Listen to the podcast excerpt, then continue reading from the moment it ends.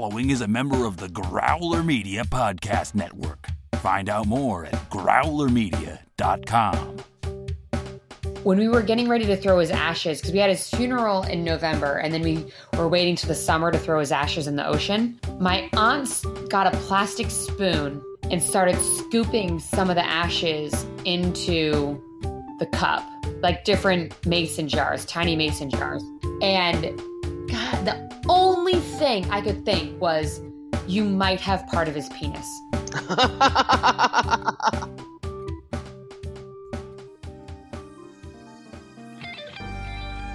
Welcome to Flash Gordon Minute, presenting your hosts from Minute of Darkness and the Cosmic Geppetto podcast, Brad, and introducing your intrepid explorer of Planet Mongo, Eric.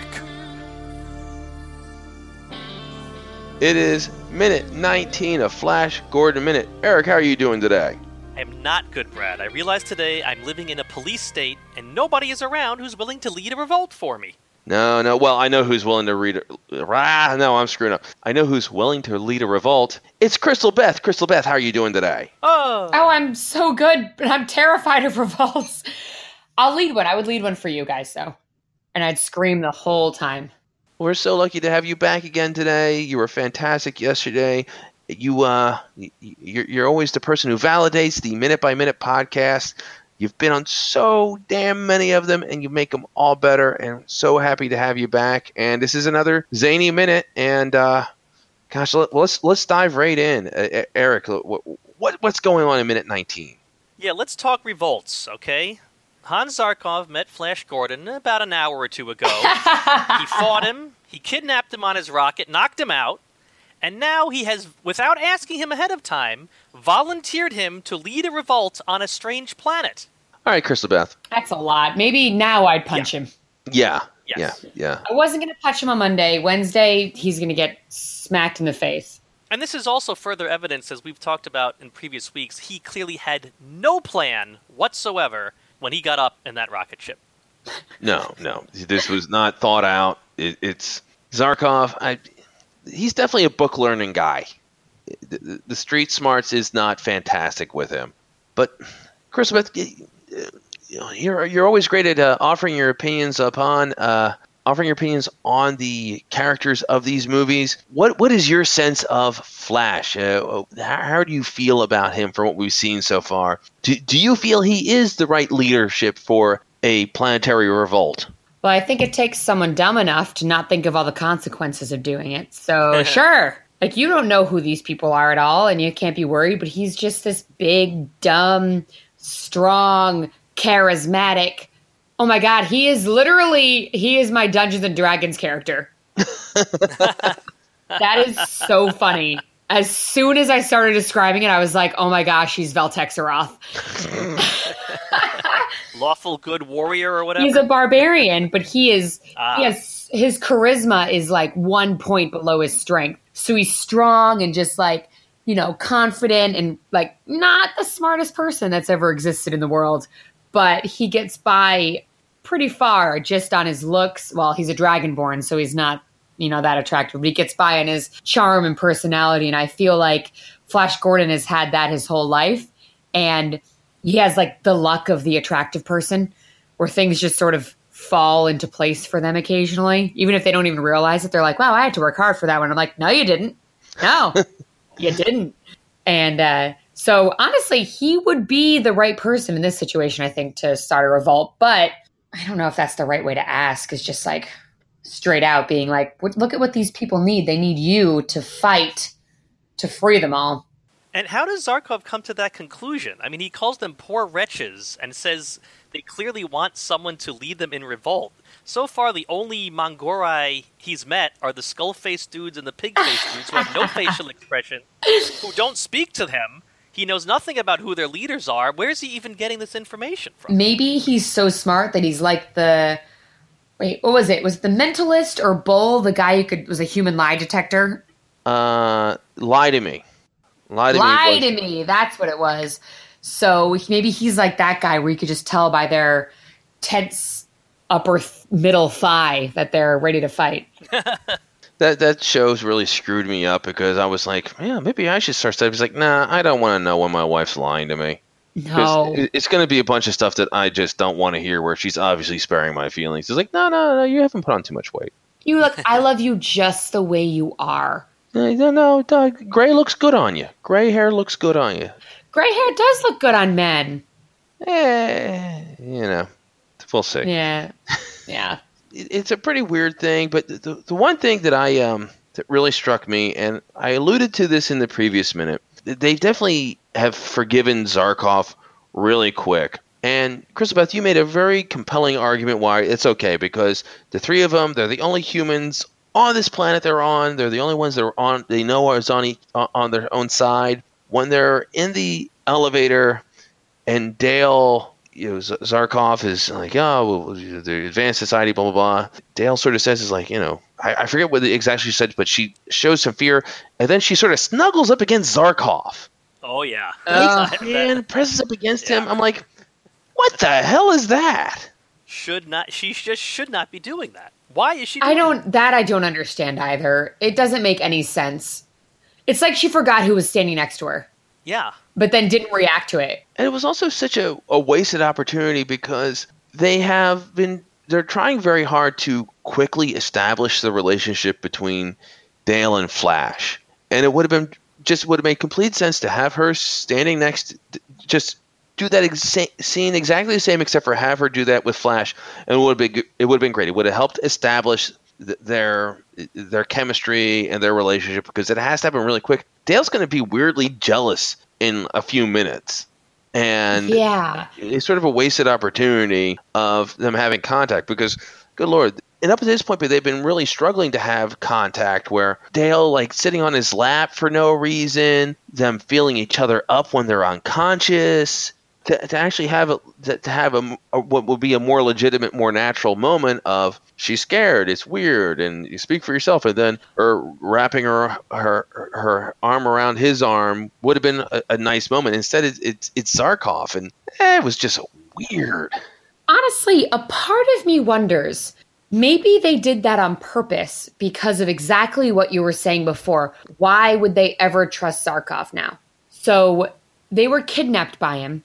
Then they passed out. Then they woke up in a weird spot, at which point he's the first person to piece logic together, which is very comforting for a lot of people. With someone that's really, I mean, both these men are very calm in this situation. And, you know, Dale's actually pretty calm too, but there's a man that was just about to give them uh, you know, reassurance. So Zarkov was about to say, you know, these are this is something that's happening, and uh, unfortunately, I haven't seen this movie a thousand times, so I don't know exactly what he said, but I know he was trying to comfort her and, uh, or not comfort her, but uh, analyze the situation. But she cuddles up to him, which would make you then trust him more too as a viewer.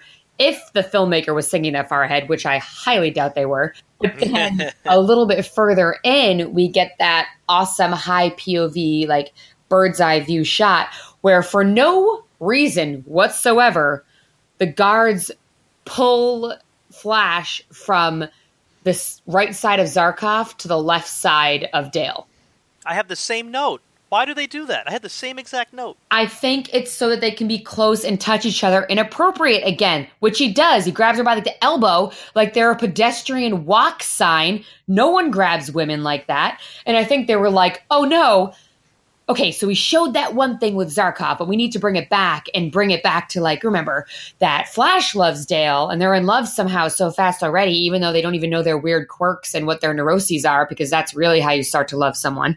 And I think that they were like, we have to get Flash next to Dale again.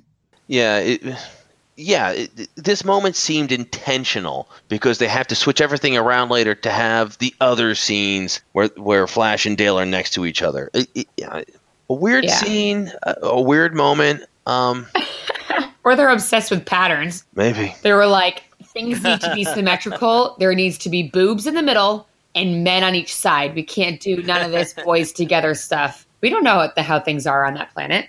It, it, it could be one of those. Uh, God, what was it? Or Bob Jones University, where you're not allowed. This male and female students aren't allowed to be in the hall or walk next to each other, and they have to have uh, chaperones for dates and stuff. Uh, Does anybody know what I'm talking about? Or is it just new to everyone? No, but my mind's not right now. What? Yeah, yeah. It's Bob Jones University. It's Why would anyone ever want to go to college there? That's the exact opposite of what you want from college. I know. You're just like I've been waiting for this. o- Oh, uh, this is even worse. yes, it is Bob Jones University, and it's a, a religiously affiliated school, and very, very strict rules about what. i- i- And it's one of those places where they don't call it dating; they call it courting, and there's a lot of rules on where you can go and who you can go with, and you know. But perhaps Mongo is like that. Mongo is like Bob Jones University. that makes sense. Yeah, oh, sure, it sure it does. You know, Eric, y- y- you've um, done a lot of research into the, the, the behind the scenes of this movie, and uh, do you know? Has there been any talk about how Sam Jones got along with the rest of the cast, and specifically Melody Anderson? Uh, you know, what was their relationship behind the scenes? Yeah, I, I mean the the stuff that I've seen, they got along great, and, and they still do to this day. That they've they've done a couple of convention appearances. I know that um, they did the the DVD doesn't have a commentary track, and the two of them recorded their own commentary track online at some point. If you wanted to sync up your DVD with their commentary track, so I, I know the two of them uh, have stayed in touch, and uh, they got along very well. That's nice to hear. Yeah. as we're recording this, it's the week after the third, or right before the the third and final. Please let it be final. Fifty Shades of Grey movie comes out, and there's so much talk about how the leads in that movie, and you know, gosh, well, God bless them because that cannot be comfortable. They can't. Apparently, they cannot stand each other. Oh, really? really? Yeah, that's a that's a tough movie to film in that situation. and uh, they they so imagine just three movies that they've had to film together. So much of it involves them, you know, being nude and aggressively making out, and uh, uh, allegedly from the beginning they, they just have not gotten along. It's like ah, it sucks. And uh, Chris, you've done a lot of uh, you've done a lot of theater, and uh, you, I, I remember there was a web series that you did with, that you also were involved in the creative behind, if memory serves. Uh, I was in the creative part of it. Well, perhaps you would might know this better than I would. I, I remember there was a really great comedy that web series comedy that um, that you did, and perhaps I'm wrong on that, but I just remember you were sort of the lead of it. Uh, there was one great episode where I think there was a character that you were interested in. And you offered to take care of her dog. Oh yeah, yeah, yeah, yeah, yeah. Um, no, that was actually one of the first things I did where I was just asked to be an actor. Usually, I'm doing a bunch of different stuff, um, but it was um, uh, Friend Zone Anonymous, FZ Anonymous, which was so much fun to work on. Actually, a lot of those guys work uh, for SNL. They do all the editing for SNL's videos. Um, but yes, I was interested in a girl, and I was like, "Yeah, I'll, I'll, I'll pick up the poop." And I like bent down to get it, and there was a hole in the bag, and I was like, "No, no, no, it's fine." And I got like dog crap all over my hand, and I was like, "Everyone poops!" Ah! You were fantastic in it. That's neither here nor there. Just well, again, remind everyone that Crystal Beth is excellent. but you've, I'm sure you've done enough stuff where you've had to play a love interest a time or two. Have you run into that where there's someone who, and it doesn't have to be like aggressively don't get along, but just don't have the in real life don't have the sort of chemistry you would like, and you don't really click and, and have to deal with that. It's uh, there was a God, there was a play I was in freshman year, and the guy I was with, he and I were really good friends. And there's like there was like a flirty sort of chemistry, but neither of us were super attracted to the other one. So we had to make out in one of the scenes, and we used to try to go above and beyond the other one to gross each other out more by eating the most awful things right before we had to kiss. so while we tried to make it hard. Like it's it is very hard to be into something when you know you're gonna which really is one of the least professional things you could ever do. Like nah, maybe not make it harder for yourself. Um but it is it's hard to fake. And i uh, have lucky enough i've been more of the the comedic side piece that doesn't usually get the the love where I don't have to usually worry about that too much. Because I don't know. I don't. I'm not an ingenue, Mm-hmm. so I don't. I don't ever really play the love interest. So I've been lucky, and I wish that I could. I wish I could help you out more. It, the The problem could be that my chemistry is too good with people sometimes. Like I was required to hate someone, but we really we got along really well off stage. And we could like so it wasn't super believable that we hated each other on stage. We had to work really hard. I in a lifetime ago, I used to do a lot of Baltimore community theater, and I, I remember I ran into an interesting thing where I got along really well with the young woman who, uh, and it was a pretty risque play. I got along real well with her. I ended up becoming uh, friends with her husband. Uh, one time, I was actually having dinner with her husband because she had she had an earlier call time than I did, and uh, he had a good sense of humor. And he was married to an actress, and she was even trying to make a professional go of it. So he's like he knew what he was in for, and uh, we had. I, I was like, I looked at the watch. I was like, hey, uh, I got to leave. I got to go. Well, let's be honest. I just got to go and motorboat your wife. So I'll talk to you later. so uh, yeah, That's funny. the show called The Blue Room, which was a pretty That's what I was doing. no. yeah, I was in the blue room. Get out of town. No, I'm not even kidding you. I was uh I was the woman of the night. Oh my God, you were the hooker at the, the beginning end of the show. Yeah, oh no no no no, that was my friend. I was the au pair. I was the au pair in it. I was the student. No! You're who I motorboated. You're who I ate Doritos with and salmon. Wait a minute, wait a minute. Hold, hold, hold on, hold on, hold on, hold on. This was not planned ahead of time. This is is this is this legitimately finding this out right here live? Yeah. You guys essentially through the law of syllogism have made out. That's so funny. Easy, Pete. Yes, yes. Oh my gosh, I love that. oh, that's so funny. Yeah, I. Uh, to the people aren't familiar, uh, uh, Blue Room, very good uh, David Hare show. Got a lot of press when uh, Nicole Kidman was on uh, was in the show on Broadway and bared her rear end. Very sexy play, a lot of nudity. When I did the show, I did it in Baltimore in a theater of the round production. My character had to take off all his clothes. And I would like to repeat, it was theater in the round. So there's no thing where you're demurely like turning around so they get a look a, a shot of your rear end. It's like no, wherever you turn, there was someone looking at your wang. You are a confident man, Brad. I, I guess so, and I never considered myself that way. What is interesting is one of the nights of the production, uh, sitting in the second row, and from the the end of the stage to the first row was probably a distance of five or six feet. So people got a good eyeful. In the second row was the woman who would eventually become my wife. wow. Yeah. And now we know why she eventually became your wife. And now we know why she wanted to be your wife. That's exactly what I was going to say. Yeah, so whenever people ask how my wife and I met, I was like, she paid ten dollars to watch me take my clothes off. That's so funny. Yeah, yes. So oh good my lord. gosh, we have so much in common. That is not how I met my husband. Oh. But I'm glad that we were both uh, sex objects at one point. So this has completely gone off the uh, track. So I do apologize for that. Eric is always so good about keeping things running smoothly, but everything has just gone completely turvy topsy. Oh, this this minute was so worth it. This was so worth it. So crazy. Yeah, that was uh, about 18 years ago. Because uh, I briefly met my wife before in a show at the same theater that I was in. I briefly met my wife. We hit it off a little bit, and uh, her, our mutual friend brought her back to the next show that I was in. I was like, "You brought her to this show? She, she, she, she's gonna see my doodle." He's gonna, she's gonna see my doodle. That I bet got her. Uh, and then after the show's over, we come out and like we're milling about with the audience, and there she is. It's like, "Hey, did you like the show?" She couldn't make eye contact with me. It's like, "Ah, it was quite a performance." No, because her eyes were pointed somewhere else. That's why. That's so funny. It's so funny that yours was 18 years ago. Mine was 14 years ago. So we are almost on the same timeline. uh, in a related story, uh, a bunch of years later, Daniel Radcliffe, who played Harry Potter, was in a production of Equus. And a really good show that I've seen before. And my wife and I were in New York City uh, and sort of deciding if we wanted to catch a show. And she's like, and she, my my wife loves the uh, Harry Potter movies. She's like, hey, Daniel Radcliffe's in a, pl- a play. Should we see that? It's like, no, no, no. Well, you can't see that. She's like, why? It's like because he's nude in that play.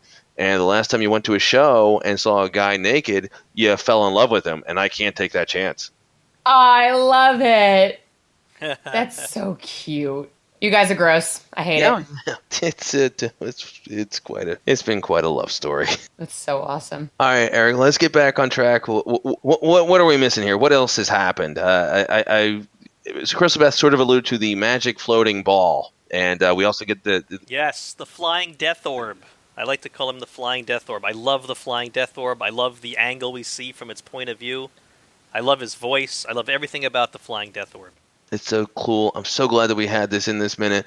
Uh, and I, I'm with you. I just love the, the sort of like fish-eyed view of Dale, Flash, and uh, Zarkov uh, from the floating death orb's uh, point of view. It's it's there's just so many wacky camera angles, but they all work. It isn't like um, Battlefield Earth where they do a lot of crazy camera angles for no damn reason. Everything has a, a, a purpose and a reason, and it gives you an emotion or a feeling or a, a, specific point of view where you know where it's coming from. And uh, the director does a great job with this. Yeah, he does. We see the back of Flash's T-shirt of his of his eponymous shirt for the first time, and I just want to file a complaint here that my replica T-shirt that I have that I wear, the lightning bolt on my replica T-shirt is significantly smaller than the lightning bolt on Flash's shirt here in the movie. It's terrible. Yeah, how could they do that? The designers should just be ashamed of themselves. they should. Like that's something you should keep in mind when you're designing something. Or maybe they couldn't. Maybe they weren't allowed to. No, it's it's the official, you know, officially sanctioned licensed Flash T-shirt. Then I don't know. That was stupid. I have lightning bolt envy. uh, the only other note I have is there's something uh, at, near the beginning of the minute that has always creeped me out when they when they're coming off the elevator. The pig-faced soldiers, so they've got these the long red robes and the wacky face mask and everything, and it's got normal human hands. There's no gloves. They're not alien hands. It it really stands out to me that there's this crazy looking dude with these normal hands sticking out of the robes. Yeah. Freaks me out. You think there's a pair of gloves somewhere that just the guy forgot to put on? Yeah, he was like, "Uh, that's why his fists are a little bit curled." He's like, "Don't pay attention to me. I couldn't find the props master." There's also a part where they're they're walking like right after they push Flash to the side. The guard kind of shoves Flash, then he shoves Dale, and then it looks like Dale's gonna shove uh, Karkov. Uh, Karkov? Oh my gosh, Zarkov. Zarkov. Why am I saying that wrong? I was like, that's not right. Uh, it looks like he's going to shove Zarkov too, and he doesn't. And I'm like, oh, well, that put an end to the sloppy game. It looks like they could have just started a brawl, and that's where the uh, the revolution could have started. Or it could have turned into a Three Stooges. Yeah. Pretty much the only thing this movie's missing is a good, you know, come here, you, and just s- smack all three of them with one uh, with one swipe. What about you, Eric? You got anything else that you want to call out? Uh, other than your guy's secret non-love affair and your nudity? No. so secret we didn't even know it existed. Well, I'll tell you what, that was a lifetime ago because, uh, and I'll, I'll, be honest, I wasn't even like in fantastic shape then, but at least I was young and thin. Uh, now there's no way I'm getting cast in that show. the, the, the 18 years of not being uh, kind to the uh, to, to the waistline, so uh, I'm going I'm taking a pass. Yeah, me too. Hard pass. All right. Well, uh, Crystal Beth, this has been fantastic and, and enlightening. I know.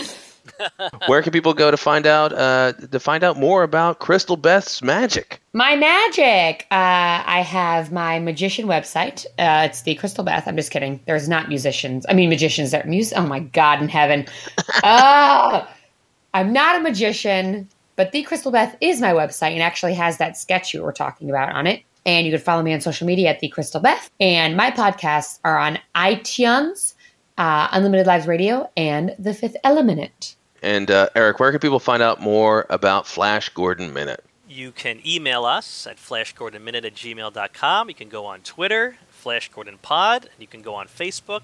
We love to chat with you on the Flash Gordon Minute Listeners Vortex. Very cool, guys. This has been a, a fantastic minute. This has been a lot of fun.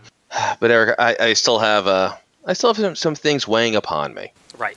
Because uh, you know, as we're recording, it's been uh, recently my beloved Philadelphia Eagles were able to defeat Crystal Beth's beloved uh, New England Patriots for the Super Bowl. there was a lot of craziness in celebrating in Philly, uh, as there is uh, want to happen. There are a lot of stories about rowdy Philadelphia fans, uh, and there has been a couple police horses that got punched. And I just realized at my age, with my disposition, my horse punching days are behind me. And I, I don't know what that says about me. Did I miss my chance? Uh, well, if Mr. Ed is scaring you because you think you can't take him out anymore, Wilbur, don't worry about it. Flash will save every one of us.